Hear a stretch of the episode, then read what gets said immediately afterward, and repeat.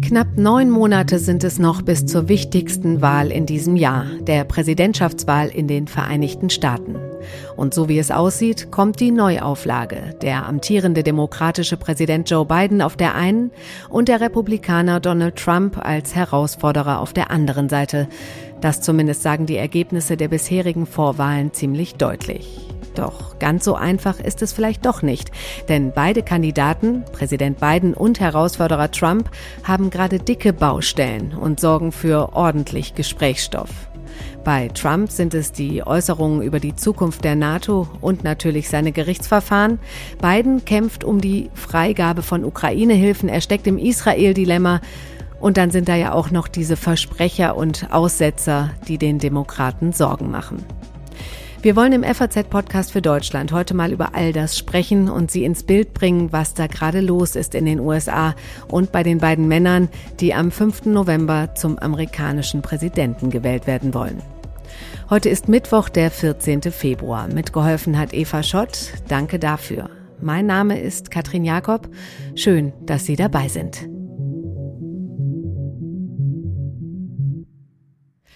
Ja, also starten wir mit unserem kleinen Rundumschlag, quasi eine Art Kandidatencheck. Wie stehen Präsident Joe Biden und sein wahrscheinlicher Widersacher Donald Trump gerade da? Ich spreche zu Beginn mit meiner Kollegin Sophia Dreisbach. Sie ist politische Korrespondentin in Washington und genau dort wollen wir heute auch starten, denn da gab es am Montag eine Entscheidung im Senat, die man ja als gute Nachricht für Präsident Joe Biden bezeichnen kann. Hallo Sophia. Hallo liebe Katrin. Ja, lange hat's gedauert. Jetzt ist der erste Schritt geschafft, nachdem der Senat noch letzte Woche neue amerikanische Hilfsgelder für die Ukraine abgelehnt hat, hat er sie jetzt Anfang dieser Woche abgesegnet. Wie kam es jetzt dazu? Also das kam in dem Fall jetzt dazu, dass man sich darauf geeinigt hat, das größte Streitthema in diesem Paket wegzulassen, nämlich das Thema Migration. Tatsächlich hat man sich jetzt nur in Anführungszeichen auf ein Paket geeinigt, das eben Milliardenhilfen für die Ukraine, für Israel und für Gaza vorsieht und hat in diesem Zuge auch tatsächlich quasi die Trumpisten, vor allem im Repräsentantenhaus, hat es da große Stimmung dagegen gegeben, ignoriert und es geschafft, einen überparteilichen Vorschlag zu finden, mit dem sich eine Mehrheit anfreunden konnte. Okay, aber durch ist das Thema ja damit trotzdem nicht. Die zweite Kammer des US-Kongresses, das Repräsentantenhaus, das muss ja noch zustimmen. Und da habe ich schon gelesen, es könnte dort erst gar nicht zur Abstimmung kommen. Ja, absolut. Also die Entscheidung aus dem Senat ist durchaus symbolisch, weil man sich eben mal wieder zusammengerauft hat. Aber gleichzeitig ist es höchst unwahrscheinlich oder zumindest unwahrscheinlich, dass das Ganze dann auch durchs Repräsentantenhaus geht, weil da der Speaker Mike Johnson schon gesagt hat, dass er in großer Opposition zu dem Paket ist und Trump in den vergangenen Wochen heftig Stimmung dagegen gemacht hat, weitere Hilfsgelder in die Ukraine zu schicken. Der ukrainische Präsident Zelensky, der hat sich ja schon beim Senat bedankt, aber dann ja eigentlich zu früh, oder? Das Geld haben sie noch längst nicht sicher. Ja, also geklärt ist das definitiv noch nicht final. Jetzt sagtest du gerade, im Kongress hat man sich mal wieder zusammengerauft. Machen wir mal kurz einen kleinen Abstecher. Heute kam ja die Nachricht, dass die Republikaner ein Amtsenthebungsverfahren gegen den Heimatschutzminister Alejandro Mayorkas eingeleitet haben. Welche Rolle spielt das denn in diesem ganzen Komplex?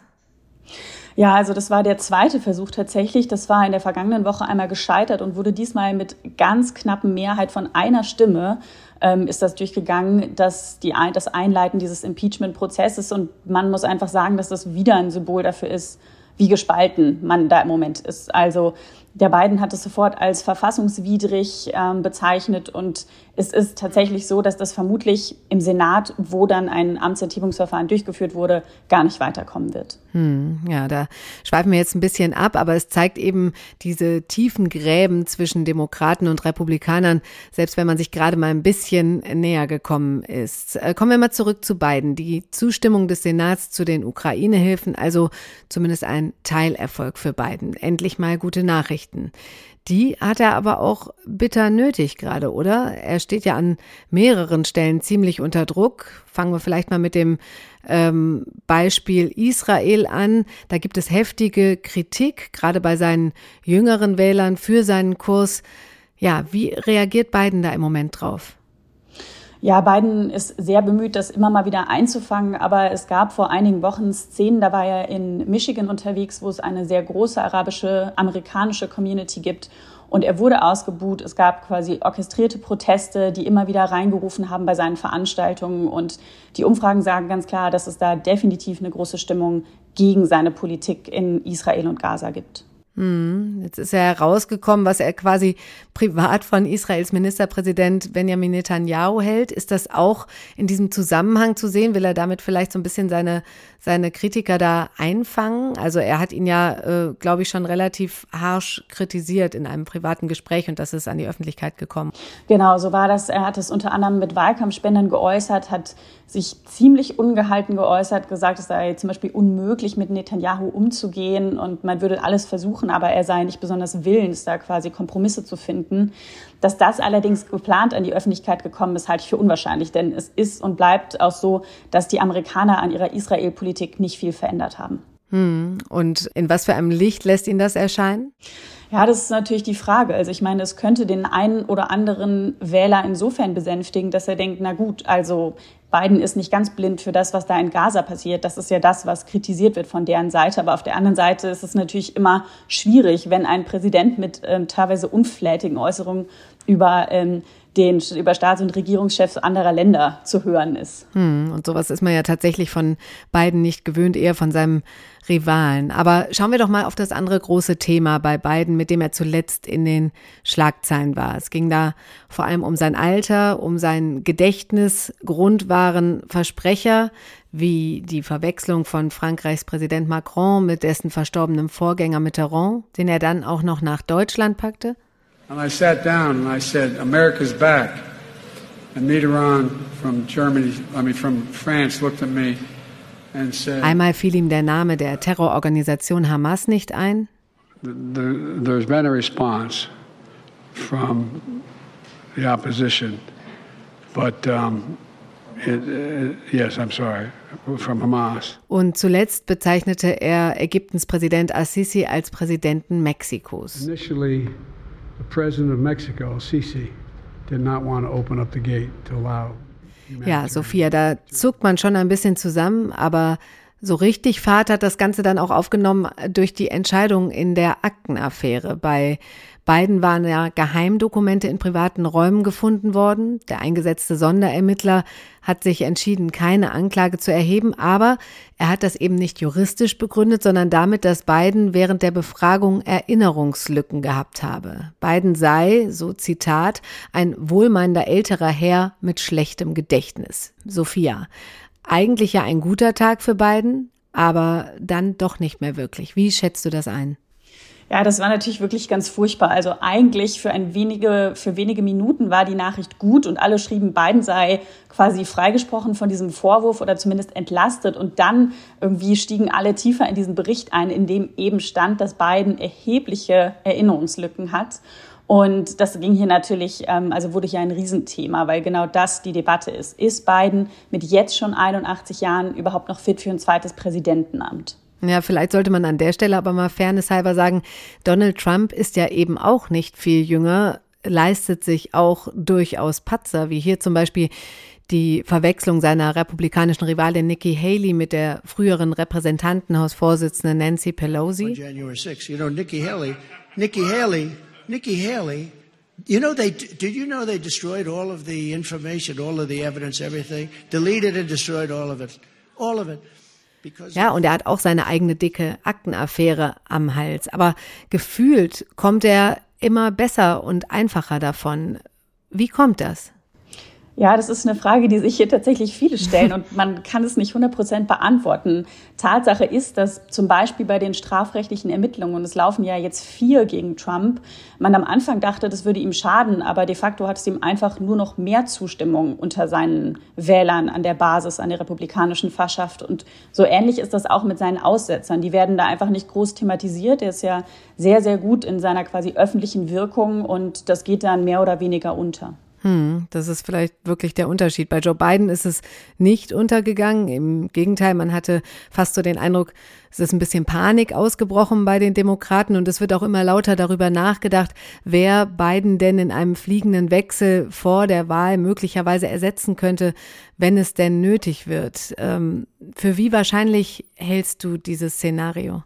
Ich meine, per se ist das natürlich ein Albtraum-Szenario, zumal Kamala Harris, die eigentlich die zweite hinter Biden ist, extrem unbeliebt ist. Also die Republikaner machen konkret damit Wahlkampf, dass sie sagen, Achtung, eine Stimme für Biden ist eine Stimme für Kamala Harris. Und das zieht tatsächlich auch bei vielen Wählern, weil sie auf keinen Fall da sehen wollen. Also es ist und bleibt so, dass das eine Debatte ist, die vor allem natürlich hinter vorgehaltener Hand geführt wird. Also man kann den eigenen Präsidenten in dieser Position jetzt nicht schwächen. Also in der Öffentlichkeit ist man immer noch sehr bemüht, da die Reihen zu schließen.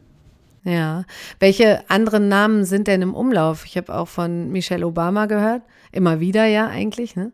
Ja, Michelle Obama ist so ein wenig die Fantasie von einigen, weil sie einfach eine charismatische Frau ist. Aber sie hat ganz klar gemacht, dass sie nicht in die Politik gehen will. Also da müsste noch ein Wechsel in ihrem Standpunkt kommen, damit das passiert. Aber tatsächlich ist es so, dass zum Beispiel mehrere Gouverneure immer wieder genannt werden. Gavin Newsom aus Kalifornien ist dabei.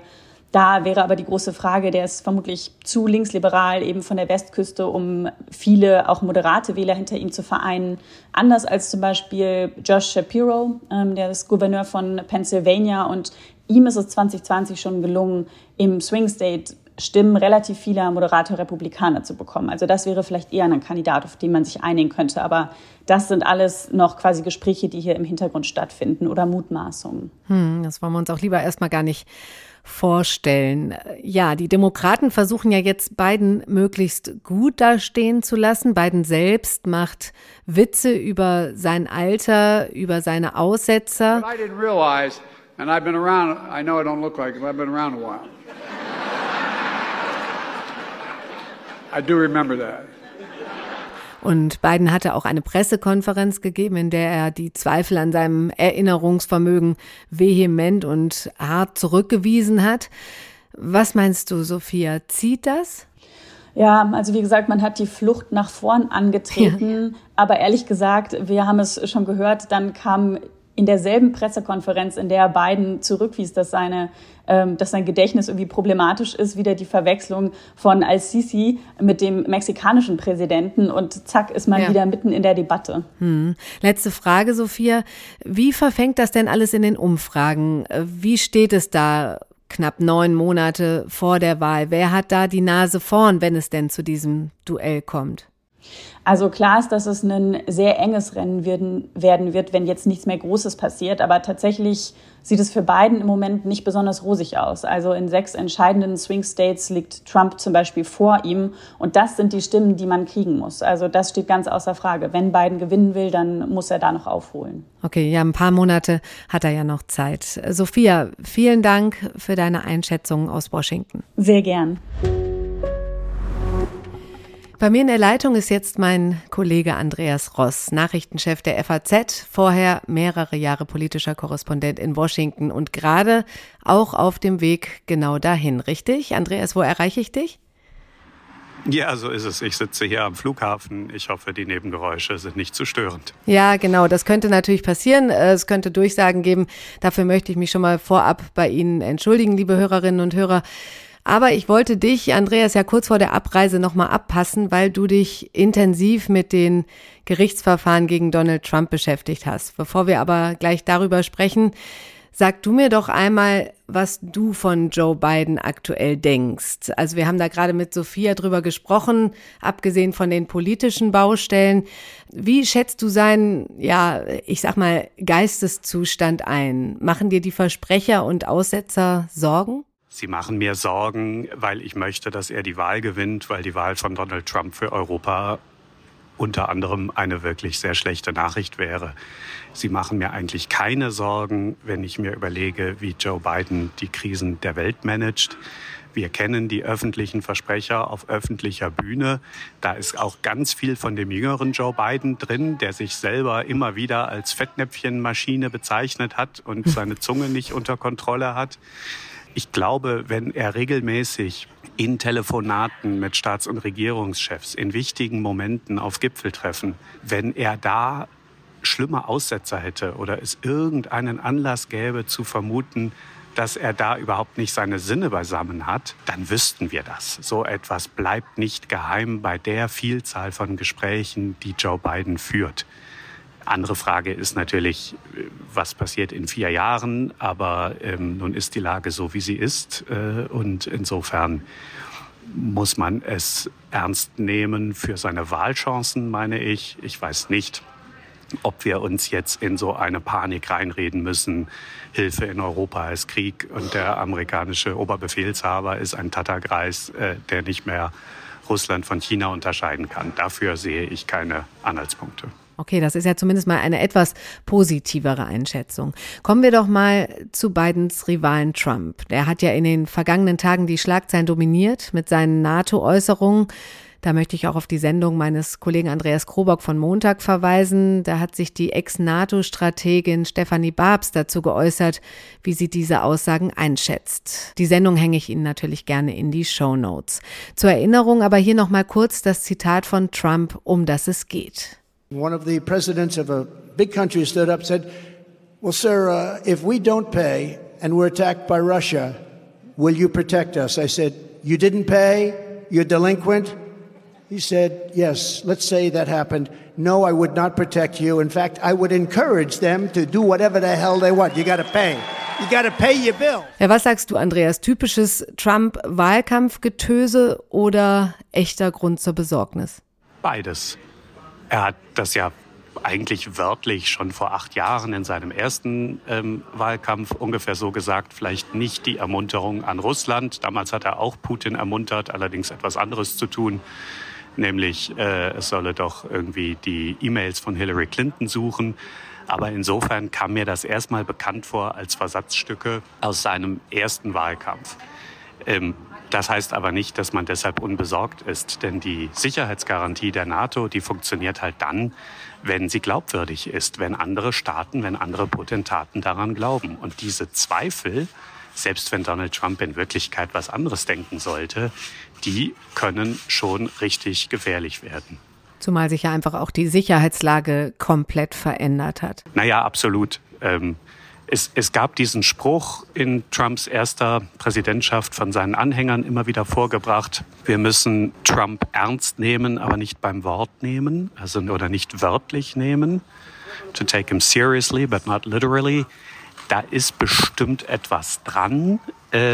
Auch Herr Putin lässt sich nicht von Herrn Trump überreden, ein Land anzugreifen. Herr Putin wird das tun, wenn Herr Putin das tun will.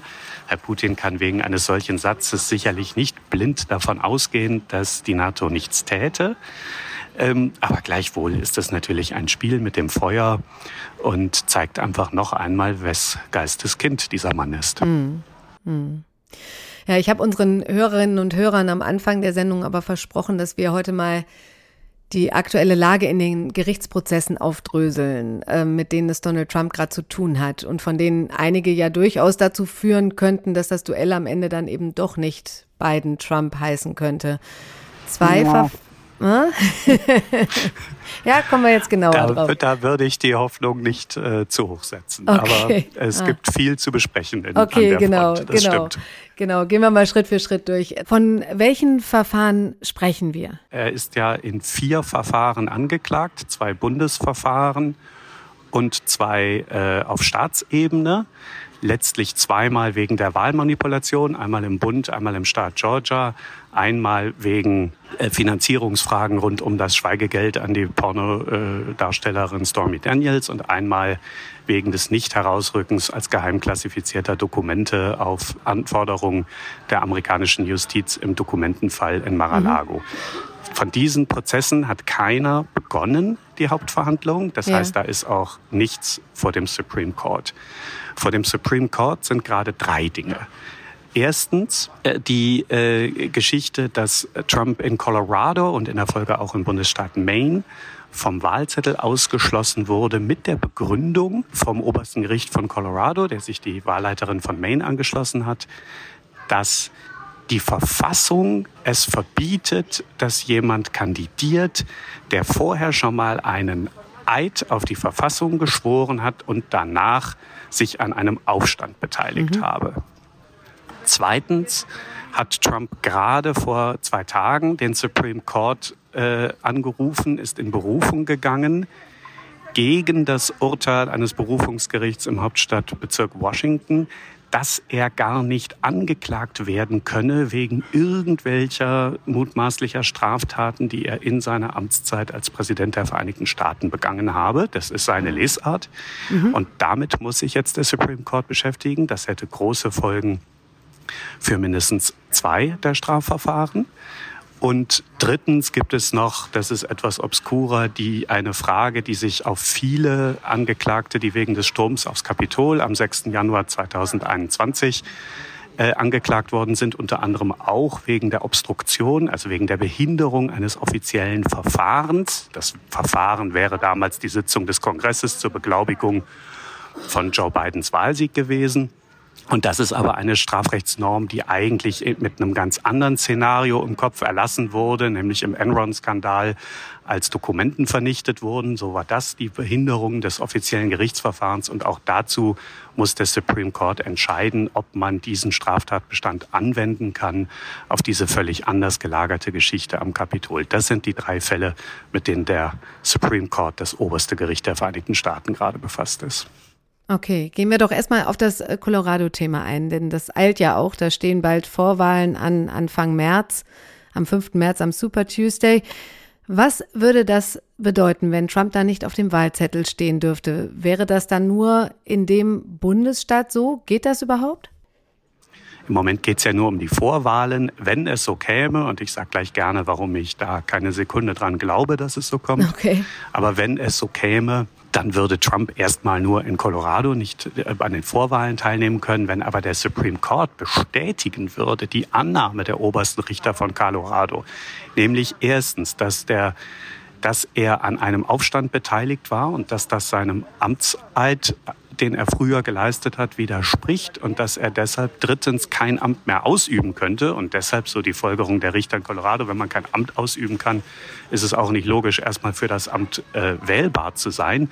Wenn der Supreme Court, was ich für sehr unwahrscheinlich halte, diese Konstruktion beglaubigen würde, dann muss man natürlich damit rechnen, dass Trump in sehr vielen, wenn nicht allen Staaten tatsächlich von der Wahl ausgeschlossen wäre. Ja gut, in einem Staat würde ja auch irgendwie überhaupt keinen Sinn machen, oder? Das ist ein Kernpunkt. Man sieht es immer, man kann es so ein bisschen herauslesen aus den Fragen, die die obersten Richter gestellt haben vor ein paar Tagen bei der öffentlichen Anhörung zu dem Thema. Und nicht nur, es gibt ja sowieso ein starkes konservatives Übergewicht. 6 der 9 Richter sind von republikanischen Präsidenten ernannt, 3 von Trump selbst. Aber selbst unter den von Demokraten ernannten Richtern gab es sehr skeptische Fragen. Kann denn das sein, dass irgendwie ein Staat sich einen Kandidaten von der Wahlliste rausschießt und damit sozusagen für die Nation entscheidet, dass nicht die Wähler den Kandidaten, den sie haben wollen, den sie in den Vorwahlen bestimmt haben, um anzutreten, bekommen, sondern dass sozusagen ein Gericht das irgendwo macht. Und das Argument, was dahinter steckt, dieser 14. Verfassungszusatz, um den es hier geht, wurde kurz nach dem Bürgerkrieg erlassen und sollte nach der Lesart mehrerer Richter, so ließ sich das erkennen aus ihren Fragen, eigentlich dazu dienen, den Bund zu stärken. Der Bürgerkrieg ging ja gegen Staaten des Südens, die Konföderation, die viel weniger Macht dem Bund geben wollten. Die haben verloren. Die Mehrheit, also die Sieger, haben nachher diesen Verfassungszusatz durchgesetzt. Und so die Logik der obersten Richter wollten ja gerade eben nicht es ermöglichen, dass irgendwelche unbelehrbaren Südstaatler einen, was weiß ich, die Sklaverei ablehnenden Präsidentschaftskandidaten ablehnen könnten, weil er sich an dem Aufstand beteiligt habe. Das ist einer von etlichen Gründen, wo Trump und seine Anwälte durchaus einen Punkt haben, weshalb ich nicht glaube, dass diese Anfechtung Bestand haben wird. Ja, wäre ja auch die Frage, ob das gut wäre, quasi Trump einfach zu verbieten, denn das wäre ja die Konsequenz. Ne? Absolut. Und ich fand interessant, dass das kommt auch nicht alle Tage vor, dass amerikanische Verfassungsrechtler, die dafür sind, also und da, die gibt es durchaus auch auf der Rechten, die also finden, ja, dieser Verfassungszusatz ist ziemlich eindeutig, auf Trump zu münzen, dass sich einige von denen sogar aufs deutsche Grundgesetz bezogen haben und auf Parteienverbote, um diesen Punkt zu machen, doch, Demokratien können sich so beschützen. Es ist nicht per se undemokratisch, wenn jemand, der zur Wahl antreten will und den viele Wähler haben wollen, daran gehindert wird. Es ist aber doch in der amerikanischen Tradition schon ein großer Schritt wäre das. Das deutsche Grundgesetz ist nach dem Zweiten Weltkrieg aus dem Geist entstanden, letztlich die Demokratie auch vor dem Volk zu beschützen, das, so war die Lehre nach der Weimarer Republik, eben doch diktatorische Sehnsüchte hat. Die amerikanische Verfassung ist nach dem Unabhängigkeitskrieg entstanden, um die amerikanische Demokratie, das Volk, den Volkswillen vor einem König, vor einem Diktator zu beschützen, aber nicht vor einem Volk, das einen Diktator oder eine Art König haben möchte. Insofern ist auch dieses überwölbende philosophische Argument eher nicht eins, das zugunsten der Trump-Gegner ausgehen dürfte. Okay, also du glaubst, an der Stelle wird das Gericht zugunsten von Trump entscheiden. Er wird also in Colorado und Maine auf dem Wahlzettel stehen dürfen. Jetzt gibt es aber ja dieses zweite Verfahren, das da auf dem Tisch ist. Da geht es um die Immunität quasi nach seiner Amtszeit. Das ist auch ziemlich kompliziert und auch schon durch einige Instanzen gegangen. Worum geht es da genau? Hier ist es andersrum. Hier machen Trumps Anwälte nach meinem Dafürhalten, und da lehne ich mich an die große Mehrheit der amerikanischen Verfassungsrechtler, hier bauen sie etwas auf und behaupten, dass ein amerikanischer Präsident auch nach dem Ende seiner Amtszeit für nichts strafrechtlich belangt werden kann, was er in seiner Amtszeit getan haben, es sei denn, er sei deswegen zuvor vom Kongress des Amtes enthoben worden. Okay. Dazu muss man ein paar Sachen wissen. Es gibt das Wort Immunität, steht nicht in der Verfassung. Es gibt das erstmal nicht klar geregelt. Es gibt kein Gesetz, in dem irgendjemandem eine Immunität oder dem amerikanischen Präsidenten eine Immunität zugesprochen wird.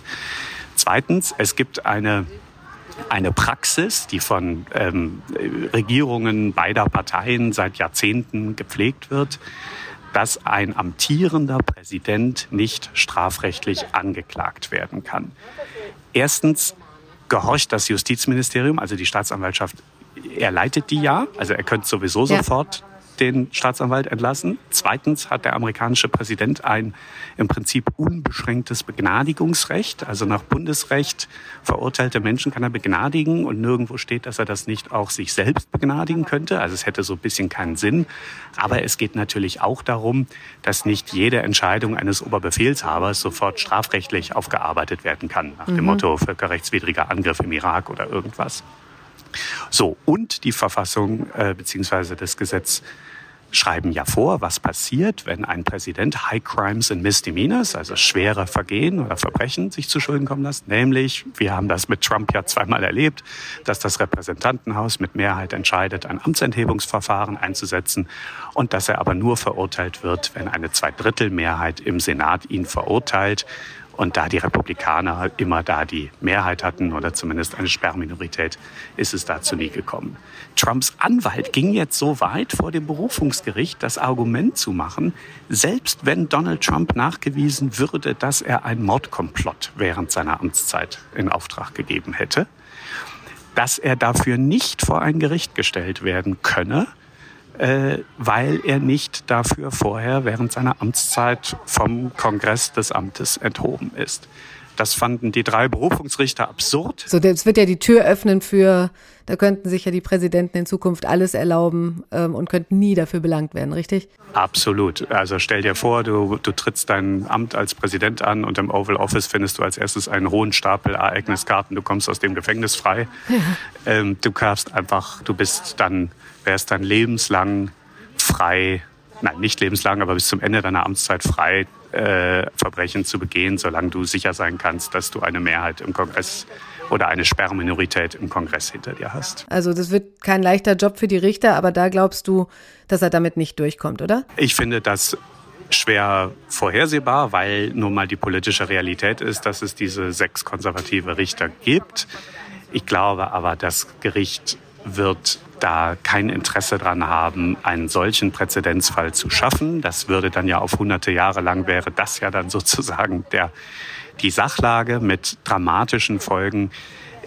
Diejenigen im Gericht, die das nicht tun wollen und gleichzeitig Trump aber auch nicht schaden wollen, die tun ihm auch schon einen Riesengefallen, wenn sie einfach das ewig verzögern und wahnsinnig lange warten, bis sie eine Antwort geben. Denn das Verfahren, das Bundesverfahren wegen der Wahlfälschung pausiert, solange diese Frage nicht geklärt ist. Und Trump hofft ja, dass diese Verfahren nicht jetzt bald, das sollte eigentlich jetzt im März anfangen, das ist nicht mehr denkbar.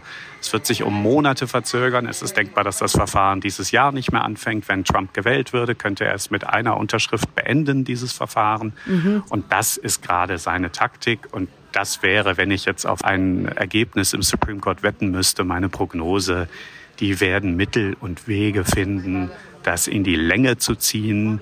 Die müssen ja auch niemandem Rechenschaft ablegen, warum sie zu lange brauchen oder so. Und werden Trump auf diese Weise helfen, ohne ein schockierendes, wie ich finden würde, Grundsatzurteil zu fällen. Also du rechnest mit der Verzögerungstaktik. Jetzt sagen wir mal, es geht so aus, er darf antreten in Colorado und Maine, muss sich aber einem Strafprozess stellen, weil er eben keine Immunität mehr genießt.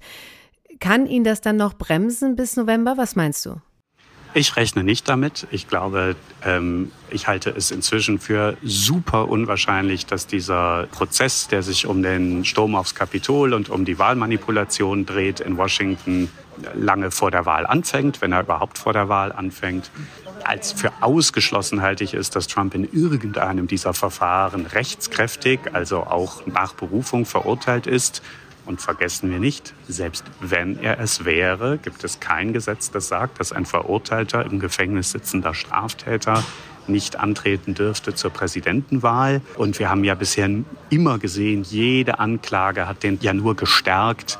Ich glaube, es hätten auch Trump-Gegner viel Angst vor dem, was entstehen würde, wenn da irgendwie ein anderer Fall aufgebaut werden würde. Also meine Prognose ist ganz klar, die Gerichte werden das Trump-Problem für Joe Biden nicht lösen. Okay, und er wird sich dann selbst begnadigen, wenn er gewinnt? Das kann er nur bei den beiden Bundesverfahren. Er kann sich nicht begnadigen für eine etwaige Verurteilung in New York oder in Georgia. Dort sind aber sehr komplizierte Fälle anhängig. Insofern, es ist sicherlich Joe Biden klug beraten, wenn er alles versucht, Trump politisch zu stellen und sich selber nicht zu viele peinliche Ausrutscher auf offener Bühne zu leisten. Ja, wie siehst du das denn bei all den Baustellen, die ja auf beiden Seiten sind? Rechnest du noch mit dem Duell Trump versus Biden im November? Ja. Das tue ich. Du wirst nicht amerikanischer Präsident im dritten Anlauf wie Joe Biden, der schon 1988 und 2008 beim Versuch, Präsident zu werden, über seine Zunge gestolpert ist. Wenn du nicht glaubst, dass du und du allein und von 350 Millionen Amerikaner ausschließlich du in der Lage bist, dieses Land zu führen und zu retten vor der Gefahr namens Donald Trump. Und solange der amerikanische Präsident nicht irgendwie einen medizinischen Notfall erleidet, wird ihm niemand das stehlen. Solange er antreten will, wird er antreten. Und deshalb rechne ich damit, dass Biden antritt. Trump ist unwesentlich jünger, ernährt sich dafür ungesünder. Auch da weiß man nicht, was gesundheitlich noch passiert. Aber im Zweifel hält er es durch. Alles deutet darauf hin. Und deshalb würde ich relativ fest damit rechnen, dass es tatsächlich so kommt: Biden gegen Trump. Andreas, vielen Dank für deine Einschätzungen. Du bist jetzt ein bisschen unterwegs in den USA. Da werden wir einiges lesen können in der Zeitung und auf FAZ.net. Ich bedanke mich und wünsche dir eine gute Reise. Vielen Dank. Ja, das war's für heute. Eine ausführliche Analyse zu den beiden Präsidentschaftskandidaten. Und wem das noch nicht gereicht hat, vor allem der juristische Teil, der kann gerne in unseren heutigen Einspruch-Podcast reinhören. Da sprechen meine Kollegen Stefan Klenner und Patrick Barners nämlich nochmal ganz ausführlich über die Frage, ob Trump von den Vorwahlen der Republikaner ausgeschlossen werden darf. Hier eine kleine Kostprobe. Für einen Sieg von Trump würde es schon genügen, dass er nur in einem der 5 Punkte Recht bekommt. Also die Gegenseite, da müssen alle 5 ausgespielten Karten stechen. Wenn nur in einem der Punkte gesagt wird, nein, das ist eben auf Trump nicht anzuwenden oder natürlich Colorado ist überhaupt nicht zuständig, dann gewinnt Trump jedenfalls hier in diesem Verfahren. Ja, hören Sie gerne mal rein. In der Folge geht es außerdem auch um die Teilwiederholung der Bundestagswahl in Berlin. Ich verabschiede mich für heute von Ihnen, bedanke mich fürs Zuhören und wünsche Ihnen noch einen schönen Abend. Machen Sie es gut.